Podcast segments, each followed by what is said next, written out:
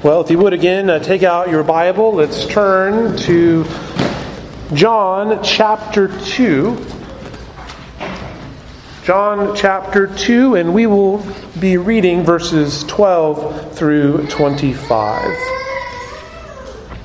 So John chapter 2, starting in verse 12. Again, this is God's holy, inspired, and inerrant word. Pay careful attention to the reading of it. After this, he went down to Capernaum with his mother and his brothers and his disciples, and they stayed there for a few days. The Passover of the Jews was at hand, and Jesus went up to Jerusalem. In the temple, he found those who were selling oxen and sheep and pigeons, and the money changers sitting there. And making a whip of cords, he drove them all out of the temple with the sheep and the oxen. And he poured out the coins and the money changers and overturned their tables. And he told those who sold pigeons, Take these things away. Do not make my father's house a house of trade. His disciples remembered that it was written, Zeal for your house will consume me. So the Jews said to him, What sign do you show us for doing these things? Jesus answered them, Destroy this temple, and in three days I will raise it up. And the Jews then said, It has taken 46 years to build this temple, and you will raise it up in three days? But he was speaking about the temple of his body. When therefore he was raised from the dead, his disciples remembered that he had said this, and they believed the scripture and the word that Jesus had spoken. Now, when he was in Jerusalem at the Passover feast, many believed in his name. And when they saw the signs that he was doing, but Jesus, on his part, did not entrust himself to them, because he knew all people, and he needed no one to bear witness about man, for he himself knew what was in man. The grass withers, the flower falls, but the word of our God remains forever. You may be seated. Let's pray together. Gracious God and Heavenly Father, we thank you for this reading of your word. We ask, O oh God, now that you would bless the preaching of your word. Be with this, your servant. May the words that are spoken today be your words. May we hear from you today as the, as the word is open to us. And that we may grow in our affections for Jesus. May we be convicted of sin which may be in us. May we rest in Christ more. And we pray this in Jesus' name. Amen. I had, um, and, and I considered titling this message, The Inconvenience of Worship. The Inconvenience of Worship. I decided not to. Um, for a number of reasons, some of which maybe it communicates more than I would intend to, but the reference would actually be to the conveniences that some in the first century had put together when it came to bringing their sacrifices to the temple. Now, in our own day, there are those who look for how they can best make worship convenient. Churches offer worship times which fit into the busy schedules of families. They offer online giving. They offer all kinds of other conveniences. Now, perhaps these things in and of themselves aren't bad, but there is a heart attitude which is of concern. You see, too many people who claim Christ, they claim to be Christians, view the public gathering for worship as much as nothing much more than a chore to be done. A, right, a, a religious box to check off for the week. Or, as is in the case of many in our area, completely unnecessary to attending to attending to the, to the Lord's Day worship is to many people inconvenient. And what churches then have done is try to find ways to accommodate, to make things more palatable. And some have become more like carnivals and rock concerts, which in some cases is really just the Protestant version of smells and bells. It speaks to human senses designed to make participants feel a certain way. But there are, in fact, in Scripture, principles we find for worship. In fact, uh, in God's providence, we, we talked about some of those even in Sunday school today. What we should understand is that the Lord takes His worship very seriously. And we don't have to look very far in Scripture to find examples of this. Think about Nadab and Abihu, the sons of Aaron who were destroyed because they brought strange fire before the Lord. Well, our present text also serves as an example that God takes his worship very seriously. Now, lest we think that the problem is only out there, you know, other churches, other, other Christians, lest we think the problem is only out there, we need to consider our own hearts too. The problem is that even we don't take worship seriously. Even as the worship of God occurs through the means of grace, the Word, the sacrament, and prayer, you and I could have, could have hearts which are far away. We could have minds which are not fixed upon the things of the Lord. Even we can treat God as an inconvenience or come into His worship flippantly. Not, not really caring what is going on around us, not considering the fact that we have been brought into the holy place of God in His very presence but our minds and our hearts are found elsewhere. Remember Jeremiah 17 9, which reminds us that the heart is deceitful above all things and desperately sick. Who can understand it? And so, our passage today is a check even on our own hearts. Because the flippant ways in which, the hum- uh, in which we as human beings treat the things of God are here in our text on display both in how uh, some were treating the temple, the old covenant location for worship, which had been here turned into a, a venerable marketplace, a feed lot, and in how some of the so called disciples treated the new temple, the one whose body would be raised from the dead. Because there were some who believed because they saw the signs and wonders, but inwardly were still dead men. And thus we read that Jesus did not entrust himself to them. And so Jesus cleansed the temple and he cleanses the hearts of men as well. And so, as we had looked last time, uh, we are in the middle of a number of transition points in the early days of Jesus' ministry. Here in our present text, as Jesus and his disciples are at the temple during the Passover, we see the Lord cleansing the house of God. This marks a transition which was coming from the place of worship in a place, the shadow of things to come, to worship in a person, the substance of what was promised. The incident before this, we remember from last time, was a wedding feast.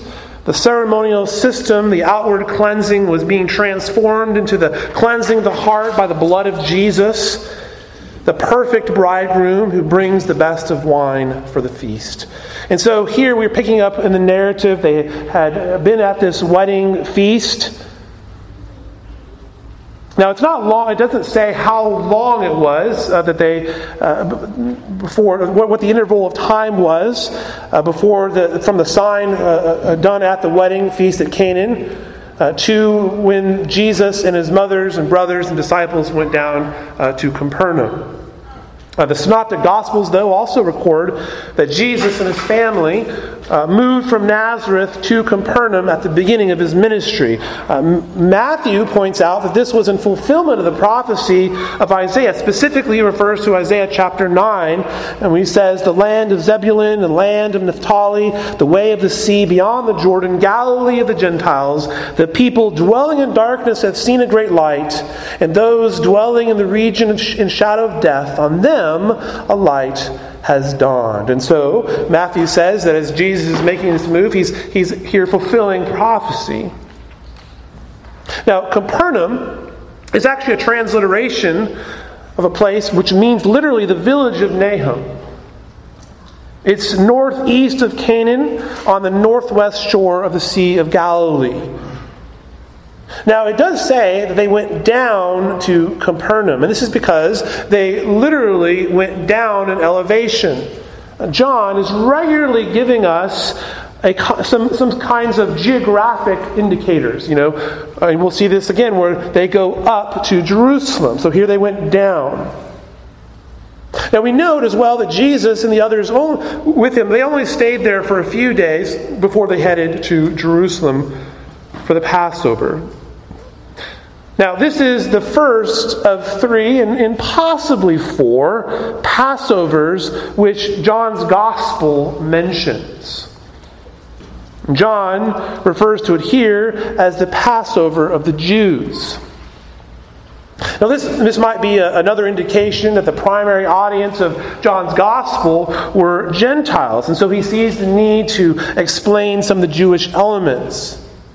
But it's also possible that this is simply a reference to the people's home region. See, Passover, of course, was celebrated at the temple in Jerusalem. And Jerusalem was located in the, the province of Judea. And in ancient times, the residents of Judea were called Jews, both by the Hebrew people of the diaspora and by the Gentiles. Just as Gal- people of Galilee were called Galileans, the people of Judea were referred to as Jews. Thus, it may be a reference to the Passover of the Jews being a geographic designation.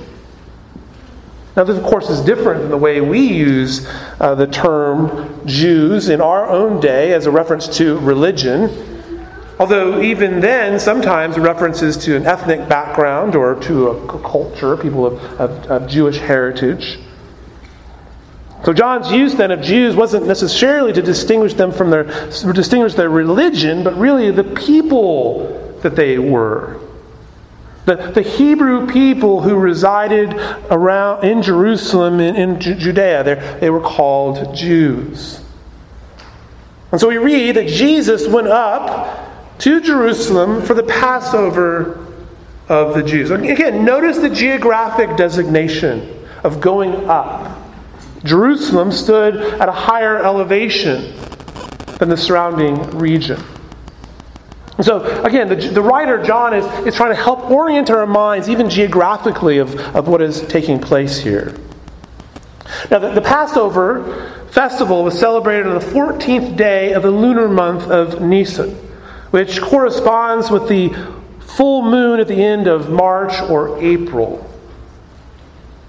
It commemorates the night when the Lord struck down the firstborn from the land of Egypt. Only those who were covered with the blood of the Lamb on their doorposts were spared. Exodus 12 27 tells us the Lord passed over the houses of the people of Israel in Egypt when he struck down the Egyptians, but spared our houses. Now, immediately following the celebration of Passover is the seven day festival of unleavened bread, which commemorates the hasty escape of the Hebrew people from Egypt.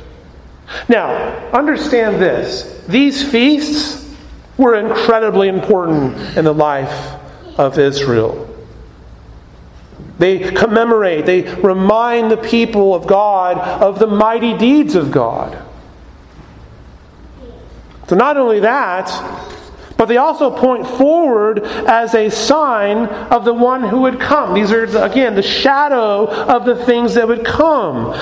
The one who would come, whose blood would cover them, who would spare them an eternal death for their sin.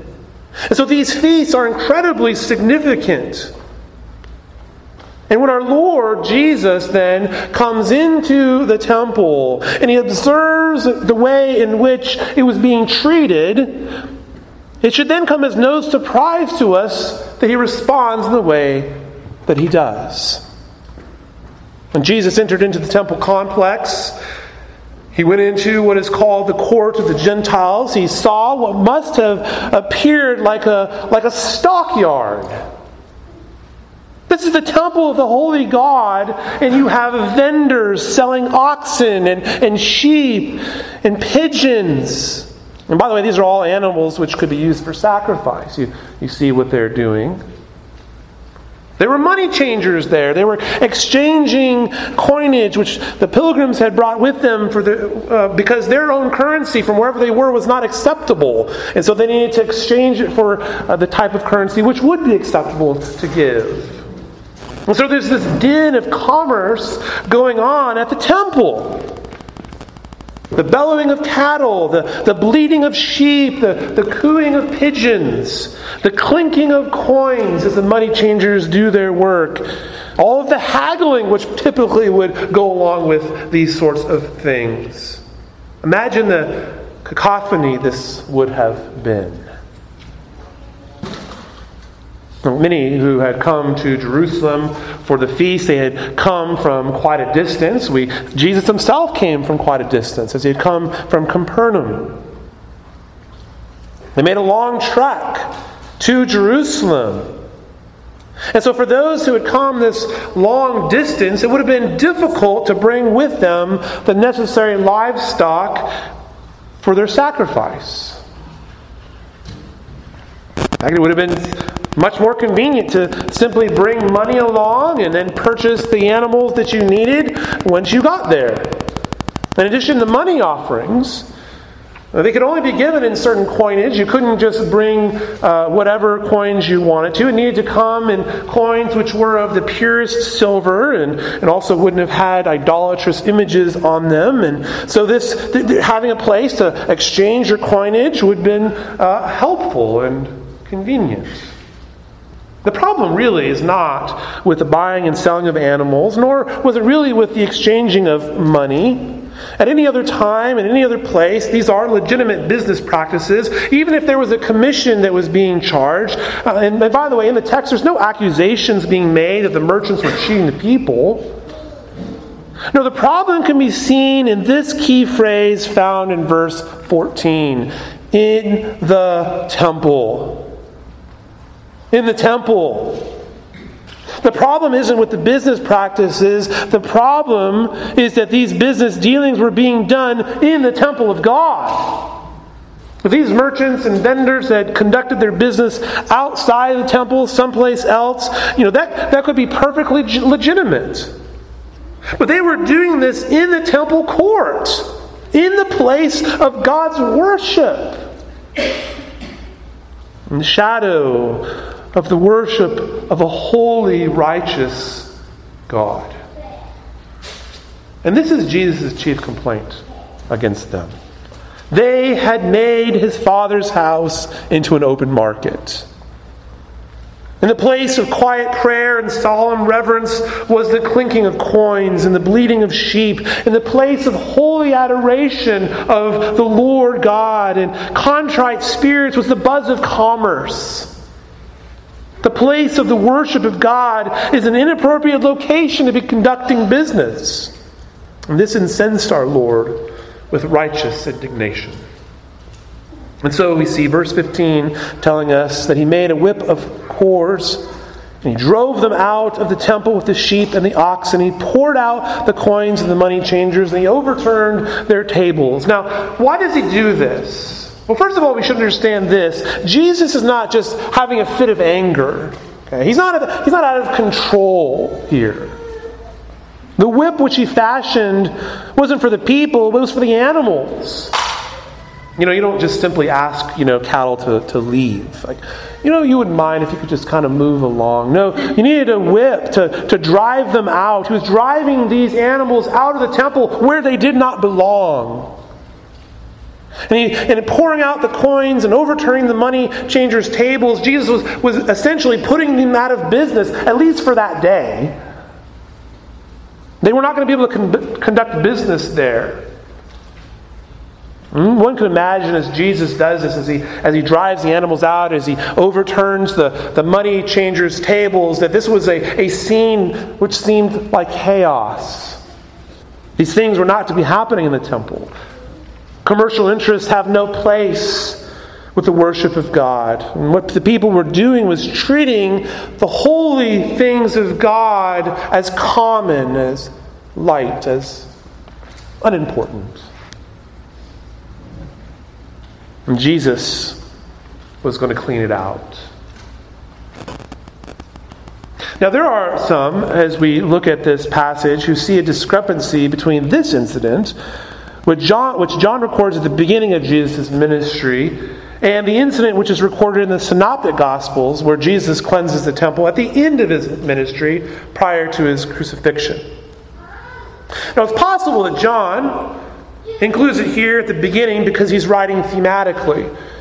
In other words, some have suggested that John's concerns are theological, and so he's not worried about being historically accurate.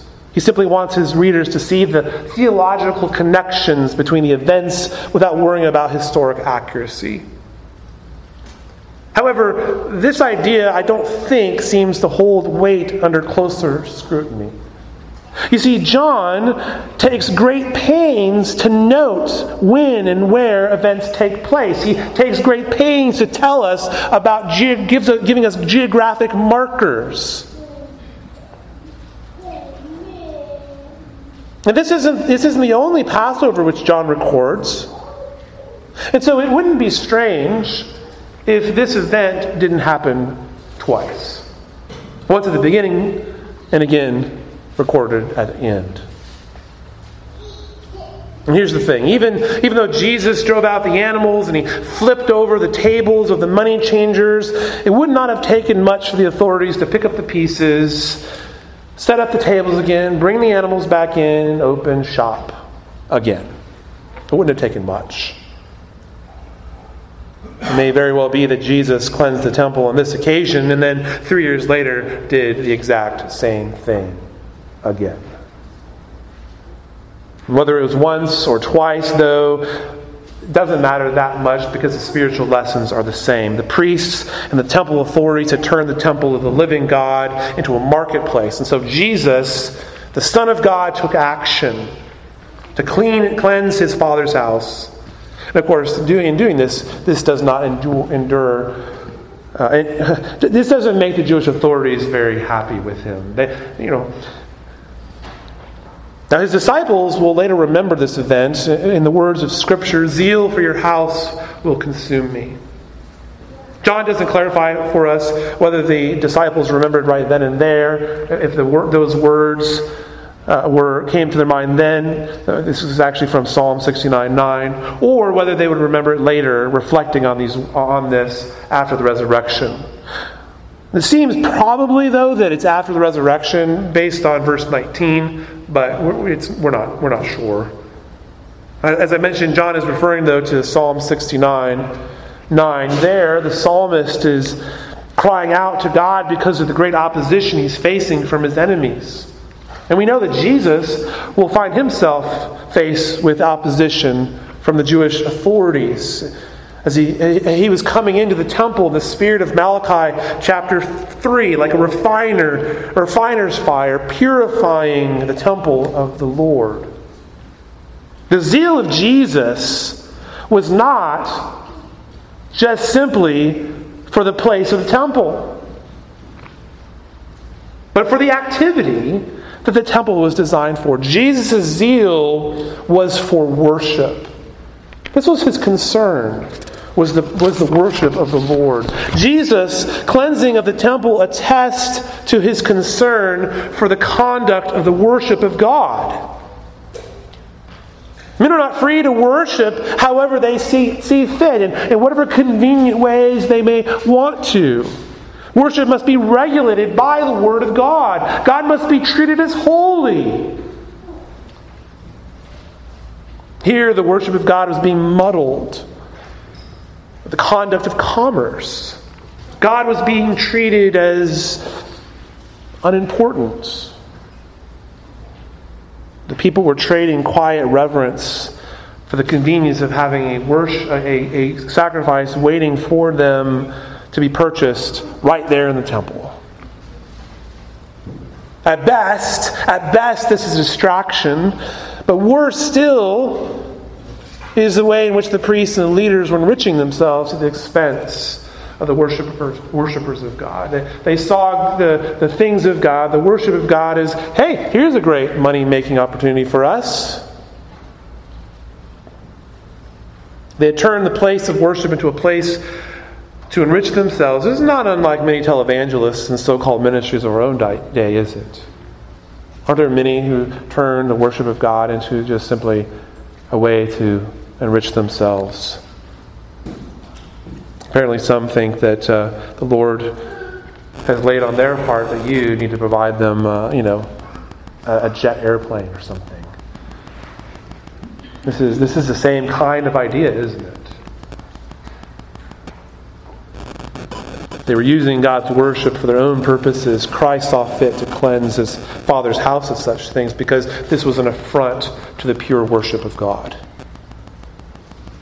Remember that the temple was the location, this was the focal point of God's relating to men. This was where God met with his people on earth, and they were treating it shamefully. The temple was also a visible illustration pointing to something greater. Remember, it was a shadow of things yet to come. It was pointing to the one who would come, who is himself the temple of God, who himself is a focal point of worship. That is the Lord Jesus Christ. And he had come. And you now, now you connect really where this problem lies, don't you? Because this was an affront on Jesus. And Jesus' actions certainly caused a stir among the Jewish authorities at the temple. And some came to him demanding to know by what right he had to do these things. What sign, what, what miracle would you perform that could justify this display of authority? They wanted some indication from him which would prove that he was right to turn over the tables, that he was right to, to uh, turn over, overturn really what they were themselves were permitting. Remember, the, authority, the Jewish authorities and the temple authorities, they're the ones who allowed all this. They are the ones who probably encouraged all this to take place. And they're saying, what right do you have to, to overturn what we say is okay?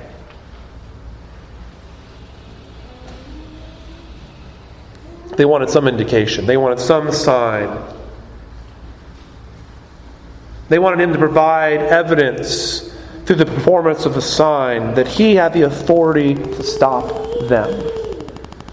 Remember, they, they love their authority.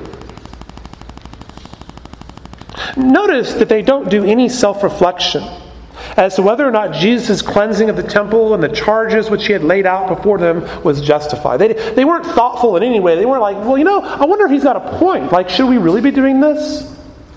No, they don't, they don't ask those questions. Their concern was not whether or not the worship of God was being conducted rightly. That was not their concern. Their concern was their own authority. What right do you have to attempt to overturn our authority? In a sense, Jesus' words and actions brought their authority into question. As they saw matters, their authority was unquestionable. They could do as they pleased. They could treat God however they want. As one commentator suggested, if the temple authorities thought Jesus was simply a hooligan or a, a crazy person who had come into the temple and overturned everything, well, they had other recourses they could have pursued. The fact that they demand a sign demonstrates that they had at least an inkling of suspicion that Jesus was, at the very least, a heaven sent prophet. They at least understood that much. And so they wanted him to prove by a sign what authority he had for the things he had done. A sign would satisfy them that Jesus was sent from God. Now, Jesus is willing to play along with their little game. And so he suggests one. He says, you know, okay, destroy this temple, and in three days I will raise it up. You want a sign? Here's your, here's your sign. Now, on the surface, Jesus seems to be inviting the authorities to destroy the building that they were in, and that Jesus would then rebuild that building in three days. And so, from their perspective, this becomes really a bluff. Oh, oh, really? What do you mean destroy the temple? Are you crazy? It has been it has taken 46 years to build this temple and you're going to raise it up in 3 days? I mean, they're incredulous. And clearly, the Jewish authorities did not understand what Jesus meant. That they would even consider destroying the literal temple for Jesus to rebuild it in three days was highly unlikely. But they had asked for a sign, and here was the sign that Jesus said that he would perform for them. Now, the disciples are also confused by the offered sign. In fact, they would only understand what was meant later after the resurrection. For Jesus was speaking not of the building, which eventually, by the way, would be destroyed, never to be rebuilt again. Jesus is speaking about his own body. Here we see Jesus making the connection between the temple as the location of God's worship and himself as the location of God's worship. The temple building that Jesus was standing in would in fact would, would in fact be destroyed by the Romans in AD 70. Those in, and those in our day who desire to see that temple rebuilt miss the point that Jesus is making. I mean, in a way, why would you want to go back to the shadow when you have the substance?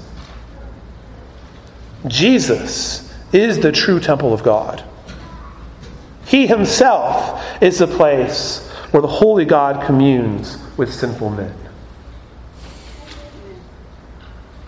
Through his sacrifice, men can approach God's throne of grace with boldness. By his death and resurrection, those who trust and rest in him have life and have fellowship with him. We who had dwelt in darkness have been brought into the kingdom of Jesus. We have seen the light. No longer is the place of worship geographic, it's in a person. And we worship in spirit and truth. We see this again later in John 4 when Jesus speaks with the Samaritan woman at the well.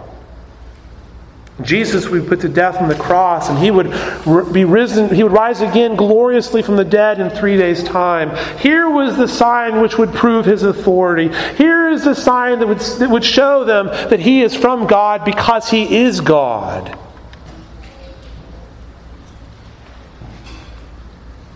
What the place was pointing to was a person. It pointed to Jesus, the spotless Lamb of God. His disciples, again, are they're mystified. They're just as mystified as the Jewish authorities were by the statements of Jesus, and yet they will remember and they will believe in this sign which Jesus would perform. Look at verse 22. And when therefore he was he was raised from the dead, his disciples remembered what he had said, and they believed the scripture and the word that Jesus had spoken. Jesus is the temple that would be destroyed and raised in three days' time. John himself admits that at first he didn't get it. Neither did any of the others. And it was only after Jesus raised from the dead that the Spirit brought to remembrance these words and all the events around him. And then they understood and they believed.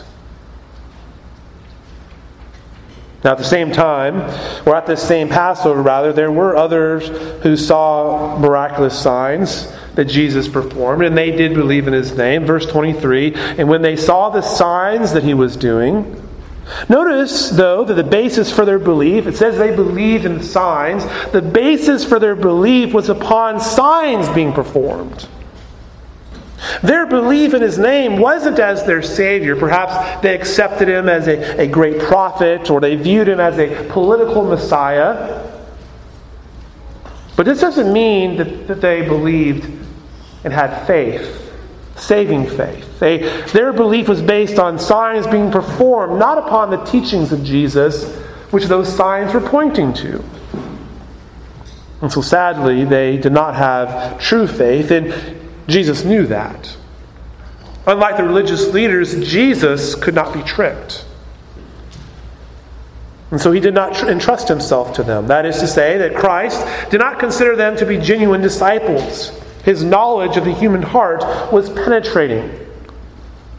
No, no one needed to tell him anything about the human heart. He understood it well. How well do you think he understands your heart as well? Now, this is, this is quite different from you and I, isn't it? Don't, don't we learn from experience experience with others, experience with ourselves. In fact, don't we even have a hard time really even understanding our own hearts and matters? Jesus knows the human heart. Jesus, being the, the true and eternal God, knew in a penetrating way the reality of those who called themselves disciples, those who claimed faith. Which is to say, then, that not all who profess to be followers of Christ are such. Jesus, more than anyone else, understood this well. And so he didn't entrust himself to them. The, the people claimed to trust him, but he did not trust them. And so, though we have the sad report of false converts, there is a positive in, implication, perhaps, that we can draw from this, and that Jesus wonderfully promises to entrust himself to those who truly trust in him. There are some he doesn't entrust himself to because they don't truly trust him, but Jesus entrusts himself to those who do trust in him, those who truly have faith in him. Our Lord Jesus Christ, beloved congregation, is the temple of the living God. In him we worship and find forgiveness. In him we find our rest. By his wounds we have been healed. Through his shed blood we have peace with God. And so this building, which was a shadow, was, was to make way for the reality which had come. The zeal of our Lord, then, in light of this, then it becomes quite instructive for us.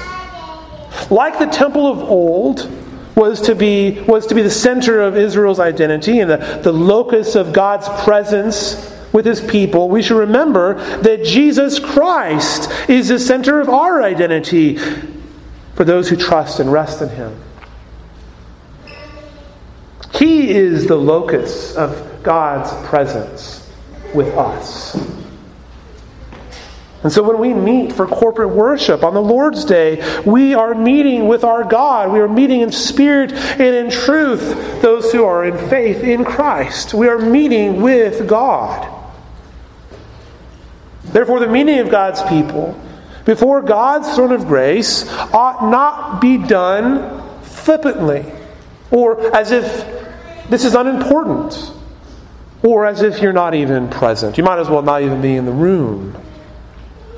We ought not to approach the throne of grace as those who are bored with the things of God. How could you be bored with God? The one who made you, the one who made all things. How could you be bored with him? The, the infinite God. Oh, well, you know, there's, there's not much to know about him. You're only going to spend the rest of eternity, if you're a Christian, plumbing the depths and never getting to the end of them. How could you be bored with God? How could God ever bore you? How could we treat God as common? He's the most powerful, most holy. And some of the people of the first century did not know God.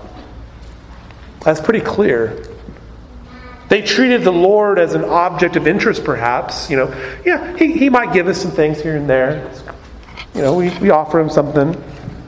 But you know, they also viewed it as you know, God is just God's going to get what I just give him. He's just going to have to be okay with whatever I give him. Here's what I got. I'm just give him whatever I got. They worshipped God at their own convenience. Beloved, let us not do such as that.